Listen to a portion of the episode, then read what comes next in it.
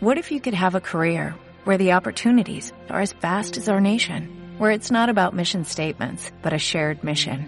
At U.S. Customs and Border Protection, we go beyond to protect more than borders, from ship to shore, air to ground, cities to local communities. CBP agents and officers are keeping people safe.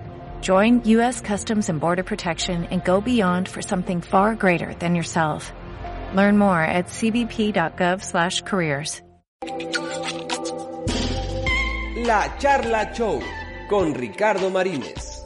Una plática a distancia más cerca que nunca. Más cerca que nunca. Ah, ahí estás. Ah, sí. ¿Quién sabe qué pasó? Sí, es que este me falló el internet y justo me salí y regresé, pero ya está. Dije, ya se arrepintió. No, no, no, tuve que, tuve que reiniciar, reiniciar. ¿Cómo estás? ¿Cómo estás? Daniela Edo en la charla Ah, show, sí. Hola, por fin. ¿Cómo estás? Muchas gracias. Muy bien, muy contenta de andar por aquí, saludarlos a todos, saludar a tus seguidores, a mis seguidores, saludarte a ti, por supuesto. Gracias, gracias, querida. ¿Cómo estás? ¿Todo bien? Pues bien, este, pues aquí pandemiando igual que tú, Pandemiando. encerradita, este, escribiendo aquí en mi escritorio, haciendo mis cosas y pues, y pues aguantando, ¿no? Ya sé, holding on, como dicen los gringos. Literal. Oye, primero que nada, gracias por estar aquí. De verdad, gracias por tomarte el tiempo de estar aquí en, en mi charla show, que es un proyecto que nació eh, con la necesidad de dar un mensaje positivo de gente. Mi, mi adjetivo calificativo es muy grosero, es, es chingón para mí, el, el mayor. Tú eres una chingona en lo que haces. Entonces, yo, mis amigas, ah, eh, quiero eh, juntar el testimonio de amigos, de compañeros del medio, para que den un mensaje positivo en estos tiempos tan complicados y que nos compartan su historia, nos compartan su biografía, anécdotas, etcétera. ¿Cómo ves? Eso está súper cool, me parece muy bien, me parece muy positivo y qué bueno que lo estás haciendo. Hombre, y gracias por estar aquí. Quizás un testimonio más para la charla show. Un placer. Empezamos un de- placer. desde, el, desde el principio, como dicen, como dijeran. Tú pregúntame, pregúntame. Pre- pregúntame, cara. Oye, Dania Edo, bueno, eh, siempre pregunto de cómo eran de pequeñita, etcétera, pero bueno, fuimos testigos de Dania Edo desde pequeñita, o sea, la conocimos desde casi bebé. Pero platícanos, ¿cómo fue esta historia de, de que eras una niña de que iba a la escuela y de repente salías en novelas? O sea, ¿cómo fue esta transición? ¿Cómo eras? ¿Te- ¿Siempre quisiste serlo? ¿No? ¿Te llamaron? ¿Cómo estuvo eso? Fue algo que tanto para mis papás como para mí simplemente se fue dando, no era parte del plan de nadie que algo así pudiera llegar a pasar. Em, yo estaba, bueno, pues yo de chiquita siempre fui muy parlanchina, eh, Ujú. muy activa, eh, me gustaba mucho jugar, hacer cosas, mi mamá siempre estuvo aquí con nosotros al pendiente. Entonces, pues me ponía a hacer cosas, yo cantaba así y sobre todo imitaba las voces de las películas. Entonces dijeron mis Ok. papás así como de, ah, oh, qué divertido, esta niña podría salir en la tele, porque es divertido para ella. Y me preguntaron si quería, y yo dije, sí, suena bien. Y, y mi mamá me empezó a llevar a castings comerciales, literal, Ujú. y luego se abrieron unos talleres de, de Plaza Sésamo, y como para salir en Plaza Sésamo, literal, pero en unos talleres muy padres, así como preparativos. Ok. Y, y estuve en Plaza Sésamo, fui extra, estuve de extra, luego pasé a ser, este, haz de cuenta que me dieron, o sea, me daban más papeles, más líneas, y ya cuando empecé a avanzar salieron los castings para Carita de Ángel y, y mi mamá fue como de, bueno, la voy a llevar. Y todo el tiempo que yo estuve en los castings como que eh, pasé varios filtros, varios, varios, varios filtros. Y mi mamá estaba así de, bueno, ella me cuenta, ¿no? Yo no me acuerdo de nada de esto. Me acuerdo Pues sí. Me acuerdo de, de las actividades, pero me acuerdo que eran parte de mi día normal. O sea, para uno de chiquito es normal estar con tu mamá y hacer las cosas que te invitan tus papás a hacer, ¿no? Pues Claro. igual que todo niño chiquito. Entonces para mí todo era normal, para mí todo era, ok, sí, ¿por qué no? Em, y me dice que pues como hasta, hasta estuvimos hasta los últimos filtros y no anunciaron quién tenía los papeles hasta el mero mero día, mi mamá siempre pensó que pues yo me había quedado de la, de la amiguita, de alguna amiga, Claro, claro. de, de alguna niña del colegio, em, y pues, pues no. Resulta que era el otro. Pero, pero ¿cómo, toma, ¿cómo fue? O sea, ¿cómo tomaste la noticia tan chiquita a ver, vas a ser el protagónico. O sea, wow. Es que no sé, como que nunca fue la perspectiva con la que se me presentó el asunto. O sea, mis papás son, gente, son gente muy chida, la neta, y muy tranquila. Entonces nunca llegaron así de, oye Daniela, vas a protagonizar una telenovela que va a ver todo México. Fue como, oye, bueno, ahora estamos grabando y vas a grabar otra cosa y va a ser muy divertida y estas son las nuevas personas con las que vas a grabar. Entonces como que yo ya estaba acostumbrada a estar en cámaras y que no fuera gran cosa y nunca lo fue, o sea, en mi cabeza, sino en la vida real de lo que yo hacía día a día, en lo que me divertía, la gente con la que hablaba, y me disfrazaban, y jugaba con animalitos. Y para mí eso era lo, lo grande de la novela, ¿no? O sea, porque pues yo tenía una... Yo no sabía lo que era la fama ni nada de esas cosas. O sea, no, uno no concibe. Y pues para mí era, era simplemente una cosa que era posible, pues porque ya lo había hecho. Oye, pero, pero ¿cómo, ¿cómo empezó a cambiar? Porque al final de cuentas, en algún punto sí te empezaste a dar cuenta, por muy pequeña que estuvieras. ¿Cómo empezó a cambiar tu vida, por lo menos a lo mejor escolar? A mí es mi compañerita la que sale en la tele. Empezaste a faltar a la escuela, tuviste a lo mejor un tutor eh, particular. ¿Cómo fue ese cambio? Mira, yo estaba en el kinder, en primero de kinder, creo, cuando fue Carita de Ángel. Y sí. fui todavía a la escuela normal. Fui al, al Winston Churchill acá en la Ciudad de México. Ajá. Este, y de pronto una señora se quejó de que, oigan, si la niña no viene a clases, ¿por qué está en la escuela? Y me corrieron de la escuela. No, qué chismosa. O sea, aparte no es como que no sabían. Claro. Pero, ah, como se vino a quejar, no, entonces ya está mal. Entonces, como de, ah. Entonces, pues me salí de la escuela y técnicamente perdí el año, pero siempre estuve con maestras individuales en, en los foros, pero o sea, de verdad nunca dejé de estudiar. Entonces, cuando regresé a la escuela, normal me regularicé. Y estuvo muy chistoso porque una vez que entré a la escuela, que fue durante Vivan los Niños, este, pues como que sí fue así como de, ah, la niña que sale en la tele durante una semana. Y luego estuve en esa escuela el resto de mi vida y se volvió algo normal y, o sea, nunca fue un problema. Ok, ah, qué bueno, qué bueno que no, que a tu corta edad no se convirtió en un problema, porque sí llegan, hay muchos casos que sí llega a ser un problema, ¿no? Y sobre todo... Mis papás, señalo justo. allá, ¿no? En su cuarto. Pues lo manejaban súper chido, la verdad. O sea, su manera de verlo como que siempre entendí lo que era. Es un trabajo y tú eres una pieza más de este enorme rompecabezas y tú, o sea, ser la protagonista en ningún momento, o sea, fue como eres más o menos importante. Y yo convivía mucho con los camarógrafos, me acuerdo de sus nombres, de los tramoyistas, tengo fotos con todos ellos, de hecho los tengo en Facebook porque nos hemos ido Qué padre. Entonces como que entendía que era una familia y entendía que era un trabajo en equipo y entendía como la magnitud de lo que llegaba, pero también entendía que había una empresa detrás de eso y los foros y, y que pues yo nada más era una parte, era una parte. Claro. Oye, ¿y cómo era tu convivencia? Porque compartiste créditos con muchos pesados, o sea, ¿cómo empezaron a tratar? O sea, gente como Silvia Pinal, como Libertad Lamarque, o sea, no cualquiera dice, yo estuve actuando con Libertad Lamarque, ¿sabes? Es que era bien chido porque justamente como yo en su momento pues jamás había visto nada de ellos, yo no sabía realmente quién eran, entonces para ellos hablar conmigo creo que era muy refrescante. Porque pues era alguien que, que los escuchaba, pues ahora sí que por quien ellos eran, lo que querían contar. Personas. Yo no les preguntaba como pues de sus películas, de sus cosas, o sea, como en específico, sino yo era así como de cuéntame una historia, la que tú quieras, y yo voy a ser feliz. Claro. Y les encantaba estarme platicando todo el día y yo sigo siendo fan de hablar con la gente, la verdad sobre todo con gente grande, siempre tienen cosas bien chidas que contar.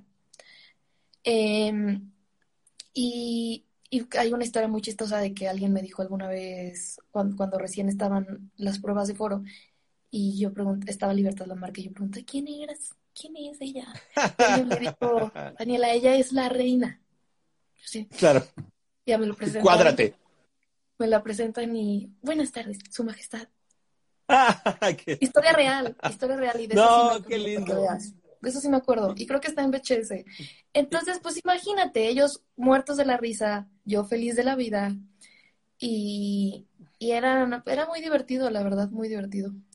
Yo, yo, yo estuve viendo videos para preparar esta entrevista y estuve viendo videos que hay en YouTube tuyos de varias entrevistas que te hacen de niña, pero bueno, fue una magnitud tal la de, la de Carita de Ángel. O sea, y una en especial que hicieron en Brasil, que creo que el presentador acaba de fallecer de esa, de esa entrevista, ¿no? Justo apenas. Entonces, o sea, yo cuando estaba viendo eso dije, ¿en qué momento ella se da cuenta? O sea, ¿cómo manejas tú? Estás en otro país y, te están idolatrando niños de tu edad en otro país pues no sé, no lo explicar, era muy cool, o sea, todo era en positivo porque eh, pues el concepto de ser fan, así como ellos eran pues fans míos, yo también era súper fan de otras personas. Claro. Entonces como que entendía el concepto de ser fan y pues otra vez mi mamá me, me acompañó a Brasil, vino con nosotros Adriana Costa, que hacía la hermana Fortunata. Entonces sí, sí eran muchas cosas nuevas y mucho rollo y me acuerdo que estuvo pesado ir a Brasil porque era de eso que te sales de noche y llegas de día. Claro. Y yo estaba así como de, wow, ¿cómo es esto posible? claro, claro, claro. Entonces yo a ningún lado nunca había viajado tan lejos, entonces yo estaba fascinada con eso. Y con cosas así yo me entretenía, era una niña muy simple. Claro, oye, tienes, aparte de la anécdota de, de Libertad Lamarque, ¿tienes alguna anécdota tanto positiva como alguna, no negativa, pero sí formativa, que te hayan regañado de, o a lo mejor ilustrado, esto no era así, o te saliste, algo, algo de, Carita de Ángel que nos quieras platicar?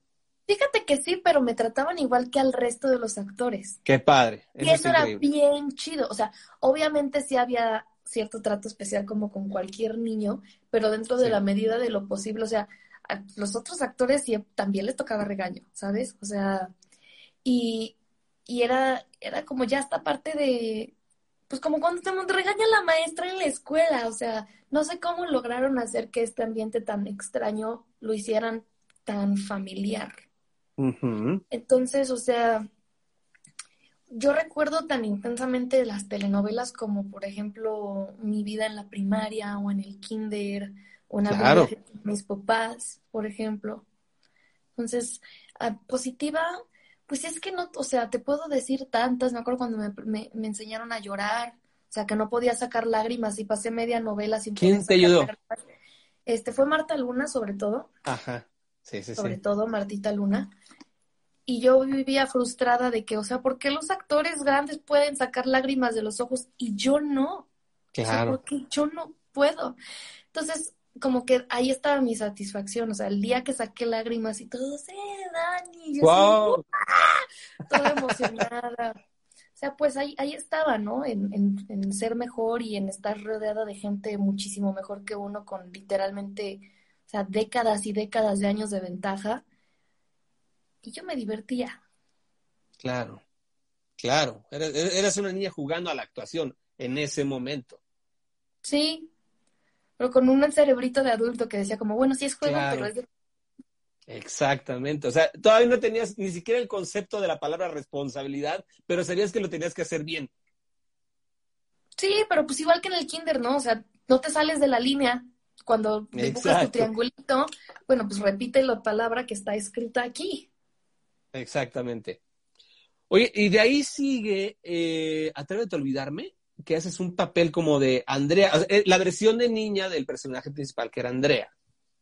Sí, me acuerdo. ¿Cómo, cómo, estuvo eso? O sea, ¿y qué diferencia empezaste a, encontrar a lo que hiciste en Carita de Ángel? No, pues era una novela de adultos y me acuerdo que eran dos escenas nada más donde la niña encontraba a sus papás muertos. ok, bueno. Obvio me acuerdo, yo estaba súper traumatizada porque estaban ahí todos ensangrentados y, y, no sé si era como morbo, curiosidad, y yo me acuerdo, ya ni cómo se murieron. Oye, ¿por qué? ¿Pero por qué tiene sangre aquí? ¿Dónde le pegaron?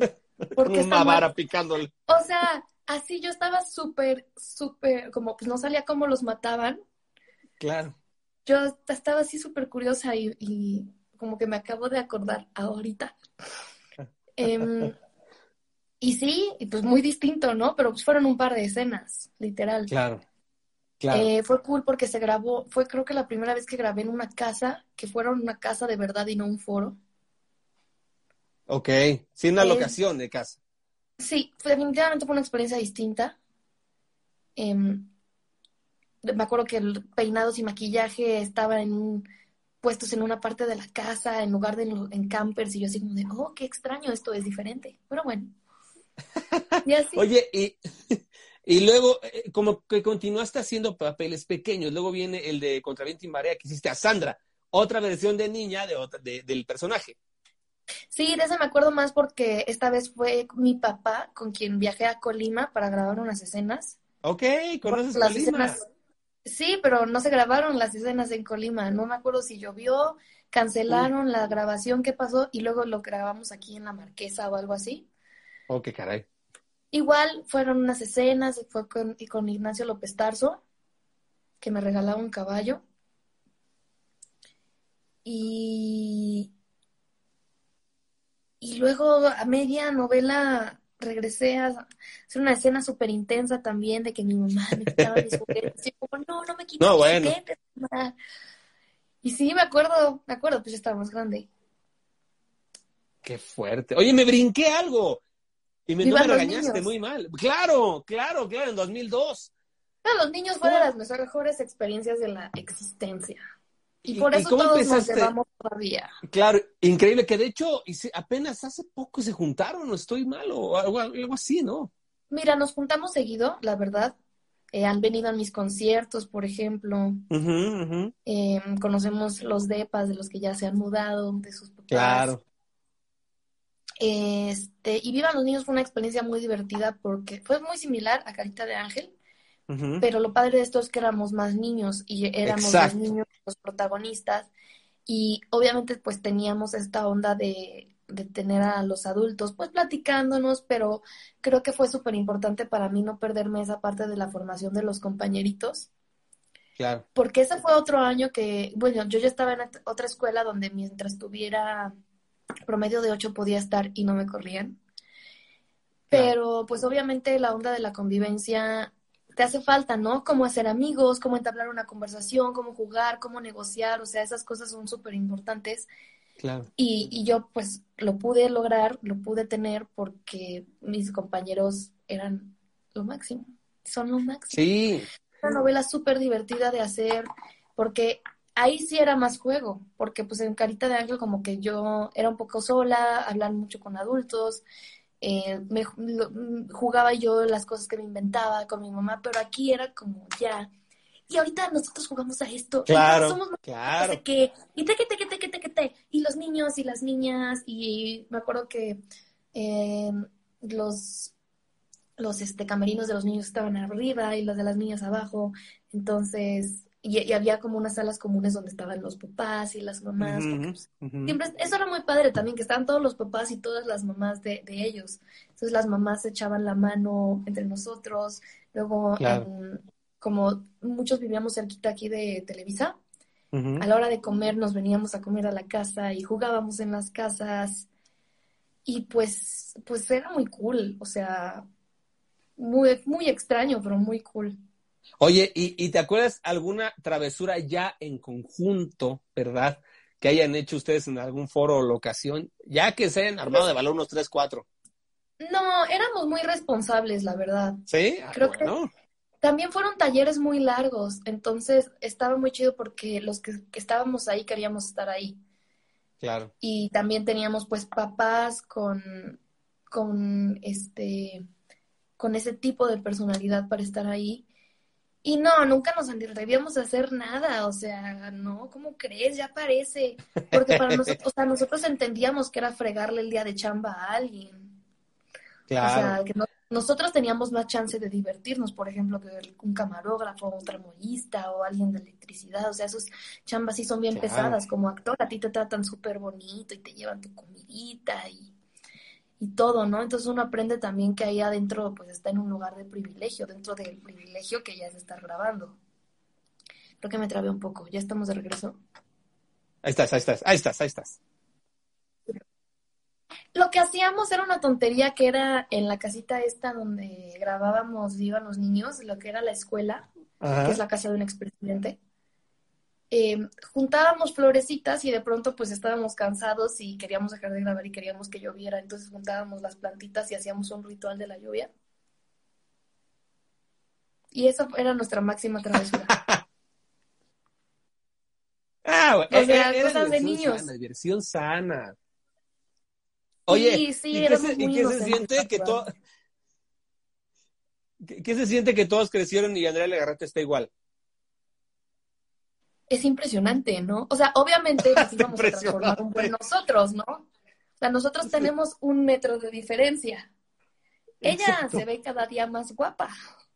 Sí, o sea, yo digo, porque vi, vi una foto cuando se reunieron y está igual, o sea, no pasó nada.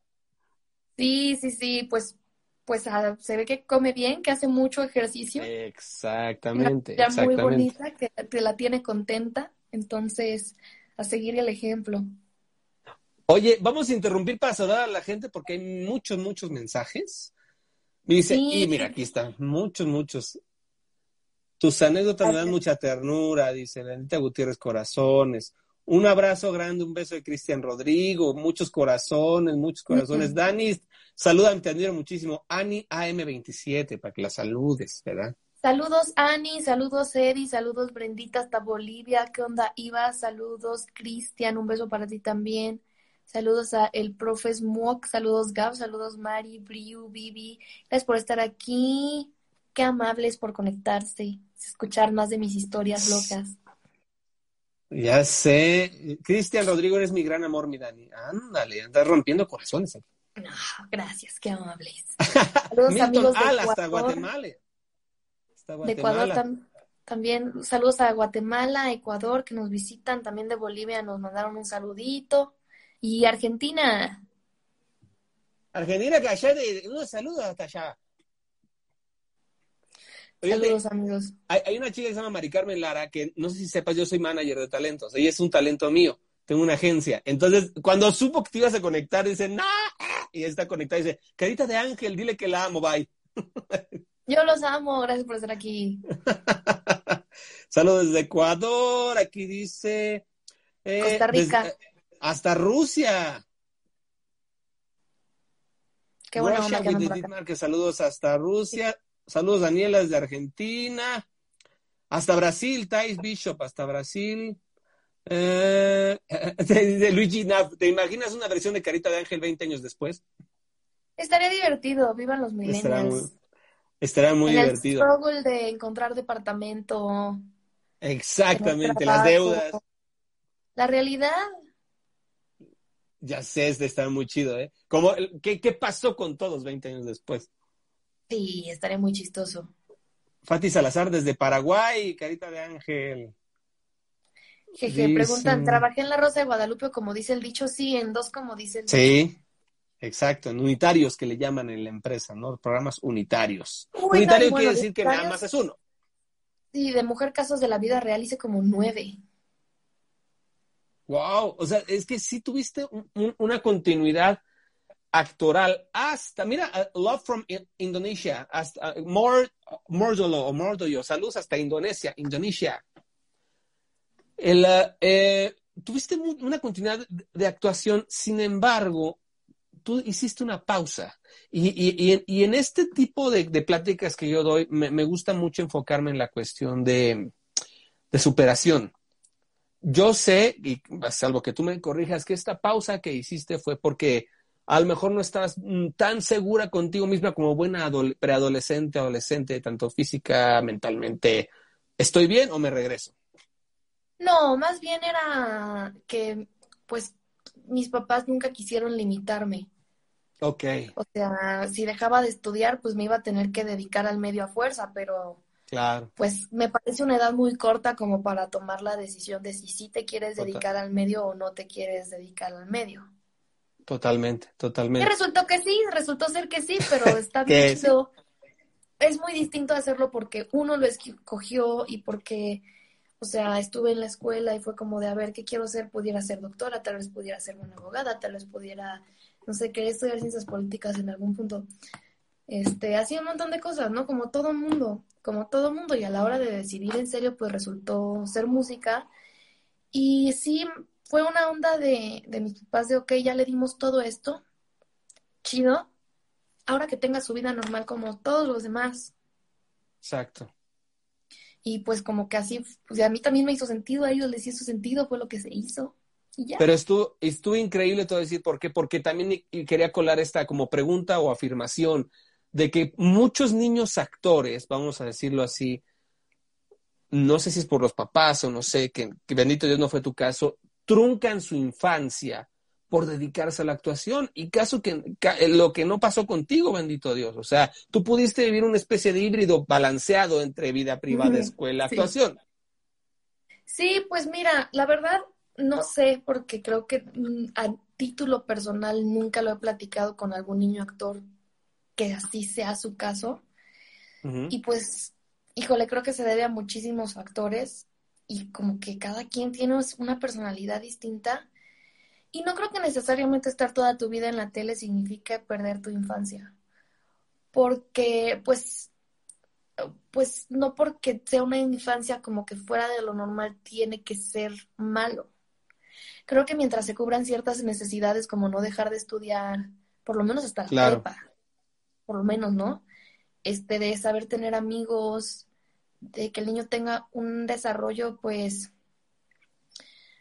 híjole, que lo acerque a, a la realidad, a la realidad de la vida, ¿no? A la realidad de cuando ya no te van a manejar tus papás, a la realidad de cuando... No lo sé explicar. No, no, claro, claro. Es un tema complicado. ¿Qué opinas? Súper complicado. Yo opino que, que, que, de verdad, yo que, bueno, que conozco varios casos de niños actores, a lo mejor exagero un poco en la cuestión de, truncar, pero sí se ve lacerada un poco eh, el, desarrollo como de tan simple como ir a la tienda, a los, los cumpleaños de los, de los amiguitos, o sea, sí se ve, sí se ve truncado un poco por cumplir unas responsabilidades y curiosamente cuando pasa esto es porque los papás y como que proyectan sus sueños o su carrera en ellos, ¿sabes? Lo, mi, hijo actor, como yo no pude ser actor, tú vas a ser actor. Entonces el niño no se termina desarrollando en cualquiera de las dos, de ninguna de las dos partes. Ni soy actor, ni soy niño, ni soy estudiante, ni soy nada. Entonces, pero qué padre, porque tú recalcas en todo lo que llevamos, llevamos en esta conversación, estás recalcando a tus papás.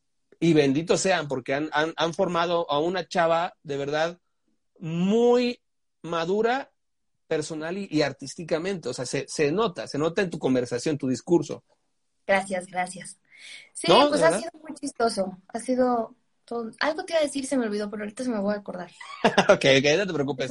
Ya llegarás a mi edad y se te van a olvidar todo. Entonces, este, pero bueno, haces unitario, sigues actuando, pero llega un punto de tu vida justo en el que estamos, de que tú decides dedicarte a la música.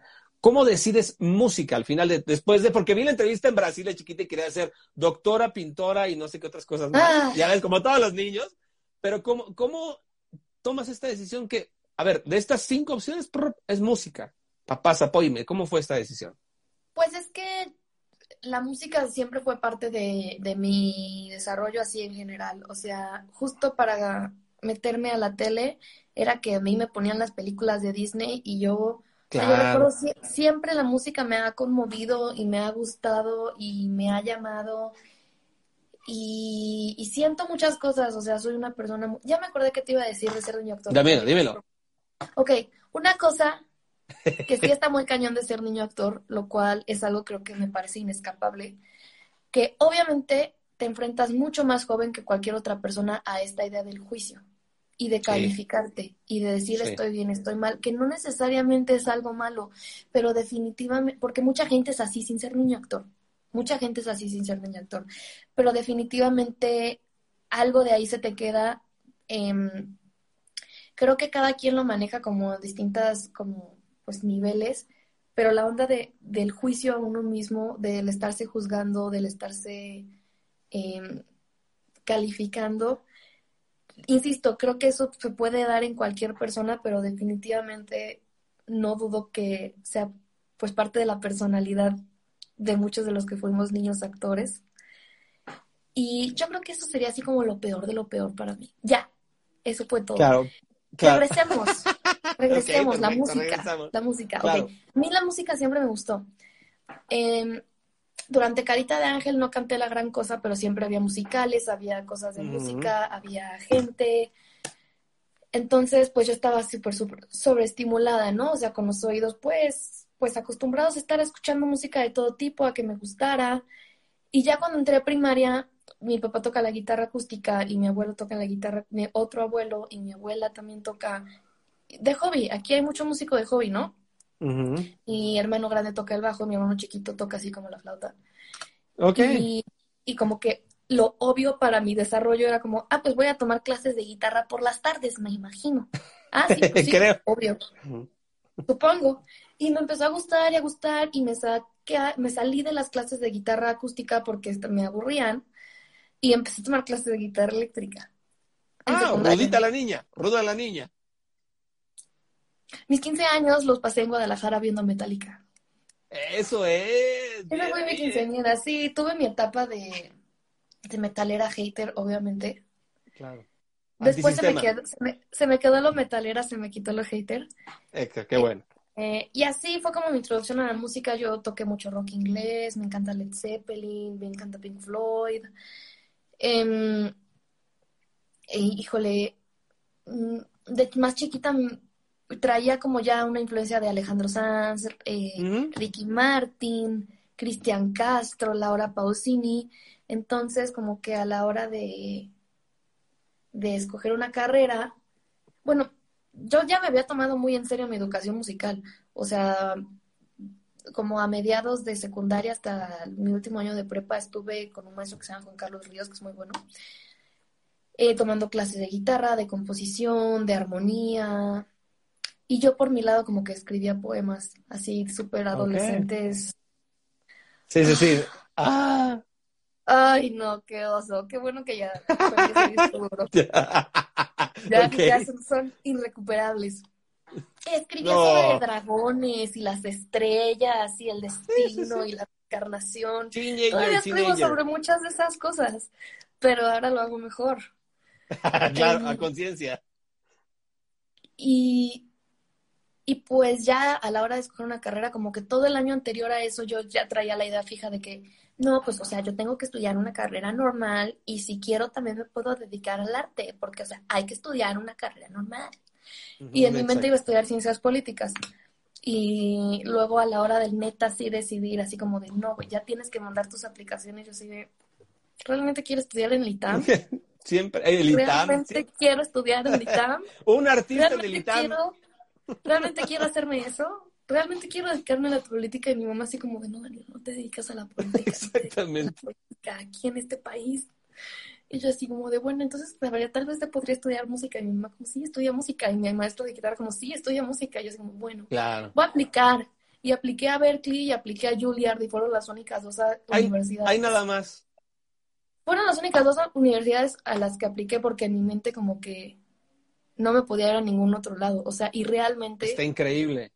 no, te- no me di otra opción y creo que no fue consciente, pero creo que fue la primera vez que apliqué en mi vida así como la voluntad. O sea, porque todo lo demás, los logros, las novelas, como te digo, como que fue algo así como de, "Uh, voy una, soy una hoja en el viento disfrutando estas cosas que se me están regalando. Pero a la hora de ya irme a la universidad fue así como de, ok, quiero esto y lo voy a lograr y estuvo bien cool, estuvo súper estresante. Este, me dio ¿Por ansiedad. qué? obvio. Platícanos.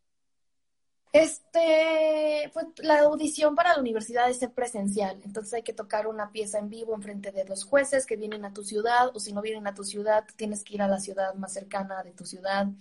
Entonces venían dos maestros de Berkeley a hacerte así como una audición de, tenías que tocar un reto con ellos, tocar un blues, una improvisación, ellos así como que tocaban a ver, ti, ti, ti, ti, ti, y tú tienes que Claro. imitar tu instrumento, y aplaudir ritmos, y ritmos, y, y leer partituras, y luego te hacen una entrevista, esa es la típica, ¿qué tienes tú que ofrecerle a esta escuela? Exacto. y cosas como esa. Y no manches, o sea, una vez que apliqué fue así como dos meses de esperar la aplicación, que en la regadera. y como de ¡ah! Porque obviamente para ese entonces ya no podía aplicar a ninguna universidad, que en mi mente en ese momento era una tragedia no entrar a la universidad inmediatamente después de terminar la prepa. Que la verdad en retrospectiva no hubiera pasado absolutamente nada y mucha gente Nada. de la escuela lo hizo, o mucha gente incluso se cambió de carrera. Pero en mi mente era como, no, no, no, no tengo opciones, ¿y qué voy a hacer de mi vida? Sí, sí. Me burro de mí a los 19, neta, estaba bien mensa. toda chiquita, 18 aparte. Ah, y ya me llega mi carta de aceptación y uno pensaría así como de, ah, ya está todo bien, ya me aceptaron, pero no, ahora es como de, ah, voy a vivir en Estados Unidos, ¿qué voy a hacer? Exacto, a Boston. Y la neta, te voy a decir la verdad, fue una primera semana bastante traumatizante. Okay. O sea, de no sé usar Google Maps, estoy en medio de la lluvia. Me acuerdo que le marqué a mi papá, yo papá estoy perdida en Boston, no sé qué hacer. y Boston es pequeño, no es muy grande. No, pero pues bueno, o sea, yo no aprendí a usar metro aquí en la Ciudad de México, lo aprendí a usar allá. O sea, aquí yo estaba muy cómoda, muy cómoda. Y allá, este, la verdad es que también, pero pues me fui ganando esa comodidad conforme fui aprendiendo a hacer cosas, a moverme, a, pues eh, obviamente, sea, sí me fui sabiendo inglés, pero llega un güey de Estados Unidos y te habla rápido y te habla fuerte y no le entiendes, no le entiendes. Es como... Exacto. Habla despacito, Y ya, pues me fui, me fui acostumbrando, fui haciendo mis cosas, este, apliqué a papeles allá para trabajar allá, trabajé allá. Em, estuvo muy divertido, fue una serie de crisis existenciales, porque pues yo estaba buscando, pues obviamente una cosa era, ok, quiero ser músico, pero ¿qué te puedes dedicar a la música? Ok, Daniela, tus opciones puedes componer para películas, puedes hacer tus propias canciones y cantarlas, puedes dedicarte a ser guitarrista, porque yo entré con guitarra, ni siquiera cantaba. Cuando entré a la universidad no cantaba chido. Ok. No cantaba chido, neta no cantaba chido y me tardé muchos años en cantar chido porque no empecé a cantar chido hasta que empecé a hacer mis propias canciones. Claro. Lo cual no sé, no tiene sentido, pero yo creo que como que tiene que ver algo con que mi guitarra acústica como que me compré una guitarra acústica por primera vez porque no tenía guitarra acústica. Como que tenerla cerca, tocar, sentir la vibración, como que me fui afinando poco a poco. Y pues la neta, la constancia, o sea, nunca le eché tantas ganas a nada como lo hice en la, en la universidad. O sea, obviamente no iba a perder ni un peso gastado, invertido. Claro. Claro. Y pues ya me armé de mi repertorio, hice canciones, unas que todavía canto, unas que digo, Dios mío, ¿cómo me atreví a cantar eso en público? y empecé a tocar aquí en México, este, terminé de estudiar lo que tenía que estudiar, me vine a tocar acá, toqué en Argentina, toqué en Guadalajara, toqué en Colombia. Y aquí estamos sacando sencillos cuando se puede.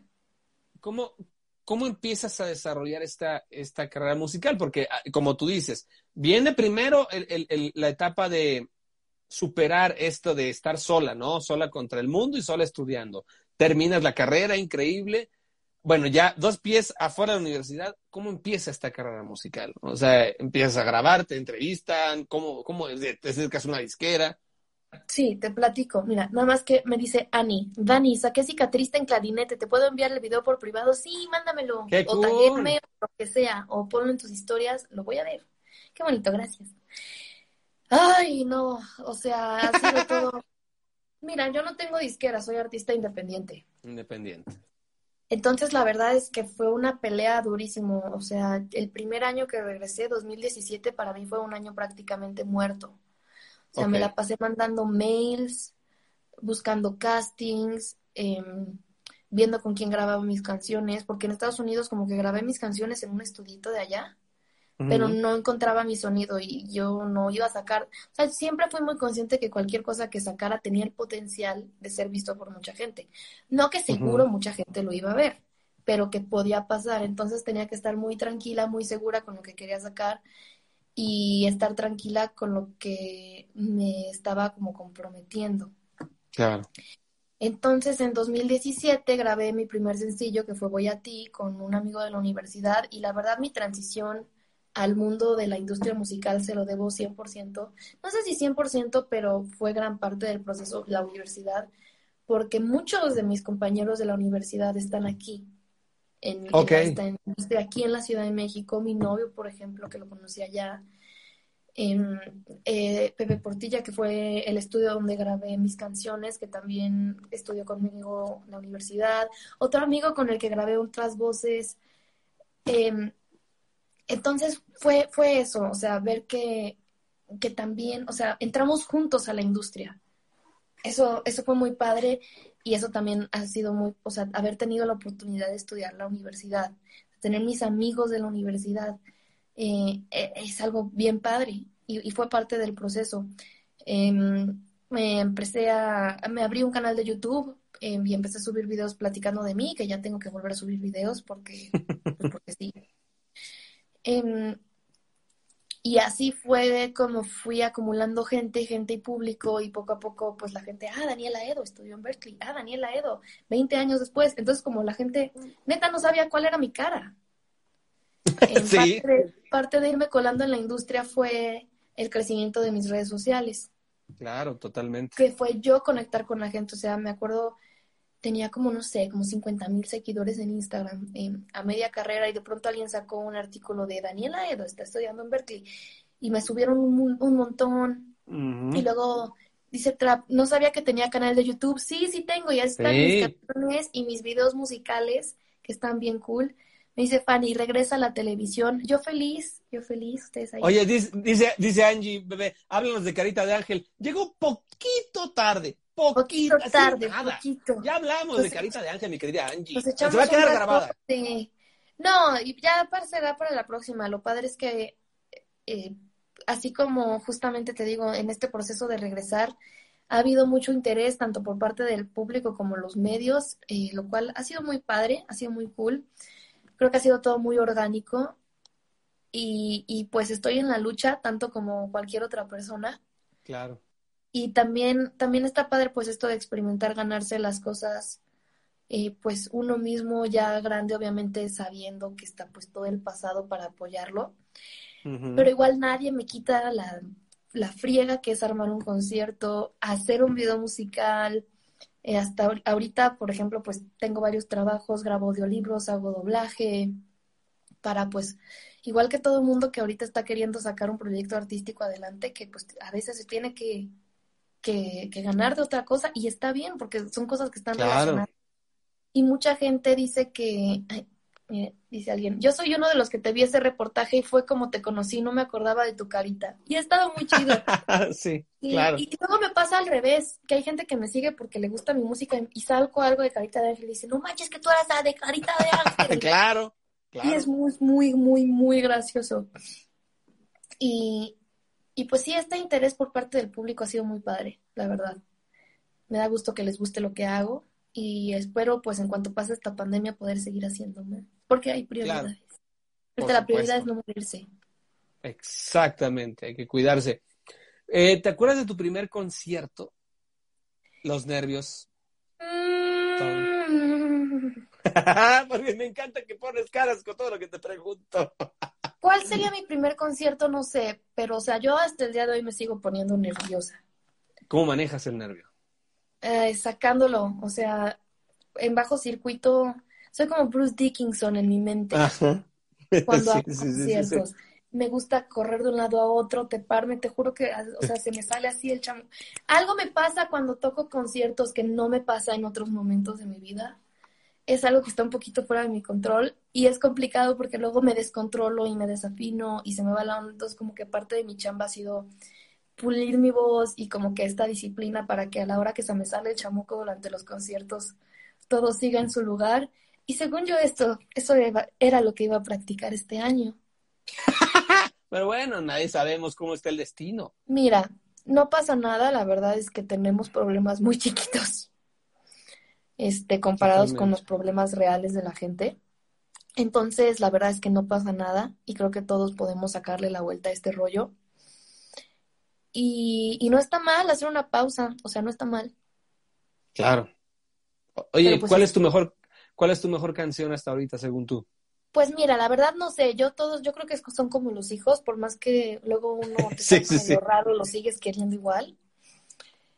Em, yo creo que la canción favorita del público es Ica Triste, creo que les gusta mucho el, les gusta mucho el cactus. Voy a ti, que fue mi primera canción, creo que también es consentida. Me gusta que siempre alguien me dice, esta es mi favorita, esta es mi favorita. Y esto depende 100% de la personalidad de la gente. Y por eso me gusta mucho que mis canciones son diferentes de unas de otras, porque así como soy muy extrema en felicidad, luego soy muy extrema en todo. Claro. Y, y pues cada quien conecta distinto con una con otra. Yo creo que de las que están afuera mi favorita es Frágil. Mira, me pregunta Tatiana Marcela, ¿por qué no regresas a la actuación? hago lo que puedo. estoy, estoy haciendo doblaje y la verdad es que, como les digo, eh, pues esta carrera es, es, una lucha igual que todas las demás y para salir en algo de actuación hay que hacer castings y hay que quedarse en castings y así fue en Carita de Ángel. Si ustedes quieren verme en la tele, comenten en las cuentas de los productores. Claro, de, todas las producciones del mundo. Así, así es como logramos regresar. Y, y pues mira, pues ahorita pues no me están llegando ediciones pues por la pandemia, la neta. Claro. Pero, pero pues todo a su tiempo, todo a su ritmo y, pues ahorita me estoy encargando de otra cosa, pues porque así resultó ser. Pero mucha gente me pregunta que por qué me retiré de actuación y no me retiré, simplemente fui a tener mi vida secundaria para aprender a leer y así. Exacto. Y, y, pues igual que cualquier otra persona que tenga el sueño de ser actor, pues tengo que hacer castings y, y esto está padre, o sea, eso está bien, o sea, eso de hecho me hace sentir bien de la industria, de que no llegue alguien, ah, tú ya eres conocida, ten, que seguro pasa. Pero no pasa siempre. Entonces me va a dar mucho gusto cuando tenga algún papel chido, pues saber que, que fue después de unos añitos de estar ahí peleándole. Exacto. Oye, ahorita que tocaste el timing y ya pues ya se está acabando esto, que se fue rapidísimo, esto rapidísimo. Buena plática. No, hombre, gracias por estar aquí. Siempre cierro con dos preguntas eh, estas charlas. Eh, la primera pregunta es justamente tocando, y el timing es exacto, el tocando la cuarentena. Estamos viviendo eh, tiempos muy complejos, sobre todo como tú decías, para mucha gente más que para otra. ¿Cómo se motiva Dania Edo para levantarse, para continuar, para seguir motivada, para seguir viviendo y que con esto podamos motivar a la gente que nos está viendo? Híjole, yo creo que ahorita es un momento donde esos planes que tenemos como a futuro no está mal pensarlos en el futuro, o sea, no está mal poner pausa y yo encuentro mi satisfacción personal en las cosas pequeñas que pasan todos los días, empezando por levantarse y estar vivo, que no está asegurado para nadie, ni aunque no estuviéramos en pandemia. Exacto. Y creo que eso ya es mucho. Em, me da mucho gusto que, eh, pues yo ahorita pues estoy trabajando en, en, tocar la guitarra, en cantar, en componer, en hacer entrevistas, conocer, conocer personas y pues ver esos pequeños resultados de día a día. O sea, cuando estamos acostumbrados a, a, los grandes resultados de un concierto o un logro o una canción, pues sí te pone en perspectiva. Eh, he leído mucho, ahorita encontré el audiolibro en YouTube de El arte de ser feliz de Arthur Schopenhauer. Y, qué buen libro, no lo conocía. Fue como de, wow, necesitaba leer este libro, no está en español, entonces genial. Y en audiolibro es lo máximo. Entonces, como que, o sea, eso, si ya te pones neta a pensar la onda de incluso teniendo todas las cosas que dices que quieres tener, no serías feliz porque tu personalidad va a seguir siendo la misma. Eh, pues como que he querido estar haciendo eso, o sea, ahora sí que aprovechar para hacerme como un autopsicoanálisis de qué me estresa, qué me asusta, qué, me da miedo, para que esas cosas poco a poco pues dejen de tener control sobre tu vida. Y todo el mundo tiene esas cosas. Y no está mal. Pero yo creo que, que es buen momento porque no tenemos nada mejor que hacer. Eso y sobrevivir. Y ya con eso. ¿Y cuál es la otra pregunta? Y la segunda, y la segunda pregunta, y con esta cierro. Todavía no la hago, todavía no la hago. Perdón, perdón, que me pa, Oye, pareció este, este como conferencia de prensa. ¿Cuál era tu, tu otra pregunta? ¿Cuál era? sí, literal. Y, y, y, la pregunta con la que cierro esta charla es, este, ¿cómo quieres ser recordada Daniela Edo? Um, ¿Cómo quiero ser recordada? Wow. Qué filosófico. Gracias. Pues creo que me gustaría ser recordada por quien soy, obviamente, ¿no? No una idea que alguien se haga de mí. Y pues eso ya depende de, de cada quien, ¿no? No puedo controlar lo que piensen de mí. Pero cosas que me gustaría que recordaran de mí, este, pues cosas buenas, pues no sé, lean 20 minutos al día, este, no tengan miedo a, no, no tengan miedo a, animarse a hacer las cosas que a uno le gustan. Yo pues me dedico a la música porque es lo que me gusta, pero todos los sueños son válidos. y pues no sé, como alguien que motive a la gente a perseguir las cosas que quiere, a decirle a la gente que las cosas que desea son válidas y están bien y no son chicas, no son chiquitas solo por no ser. Pues es que en la tele lo que ves que entrevistan son músicos, son actores, pero la vida es mucho más que eso y hay grandes ingenieros y hay grandes arquitectos y hay grandes doctores y ahorita por supuesto que el mundo lo están salvando los doctores, no lo estamos salvando con canciones, no lo estamos salvando con canciones. Por favor, tenemos que ser un poquito más realistas.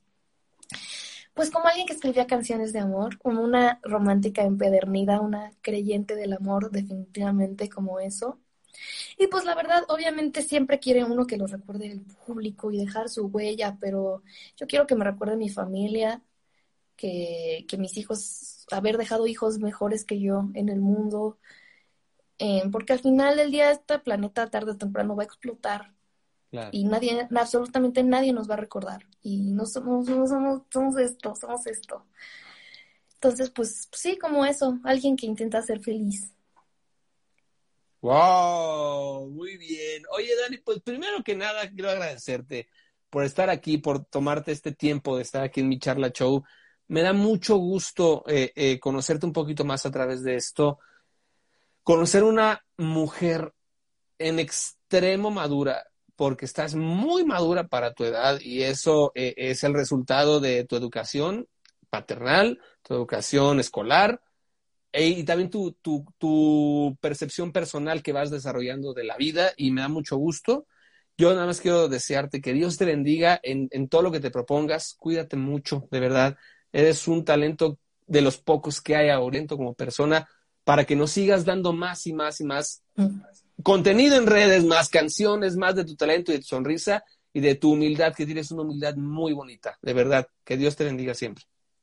Ah, muchas gracias, muchas gracias a ti por tu interés, por tus palabras, que siempre esas porras, este, aquí no ves nada, pero aquí sucede mucho. No, yo sé. Este, y muchas gracias a todos los que se están conectando por generar buena vibra, por estar aquí y pues por seguirme, por apoyarme, que pues como les digo, nosotros sin público pues no existimos. Así que prepárense. Pregunta a alguien, ¿ya tenías tu pijama? Aquí la tengo. Ahí está, ahí está, ahí está. Aquí está. No, no venía preparado, pero... no, pues muchas gracias, que fue muy divertido estar platicando contigo. No, se fue rapidísimo, ¿verdad? Que Dios te bendiga, querida Dani, y que no sea ni la primera ni la última vez que estés aquí no, claro que no. Ahí estamos en ¿Eh? el WhatsApp, que igual y tenemos más ideas. Ya sé, vamos a hacer más cosas juntos, pero estamos en contacto. Gracias a toda la gente que se conectó de corazón, gracias por estar pendiente de la charla show. Estén pendientes de las demás entrevistas, igual de fregonas como esta, como esta super estrella Dania Edo. Gracias, quería te mando un beso, que Dios te bendiga y gracias por estar en la charla show. A ti, muchas gracias, saludos a todos, hasta luego. Buenas noches a todos, gracias.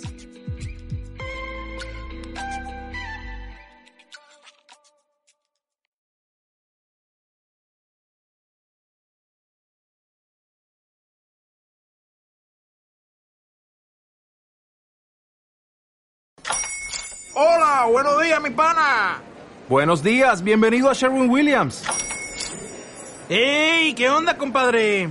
¿Qué onda? Ya tengo lista la pintura que ordenaste en el ProPlus app. Con más de 6.000 representantes en nuestras tiendas listos para atenderte en tu idioma y beneficios para contratistas que encontrarás en aliadopro.com. En Sherwin Williams somos el aliado del PRO.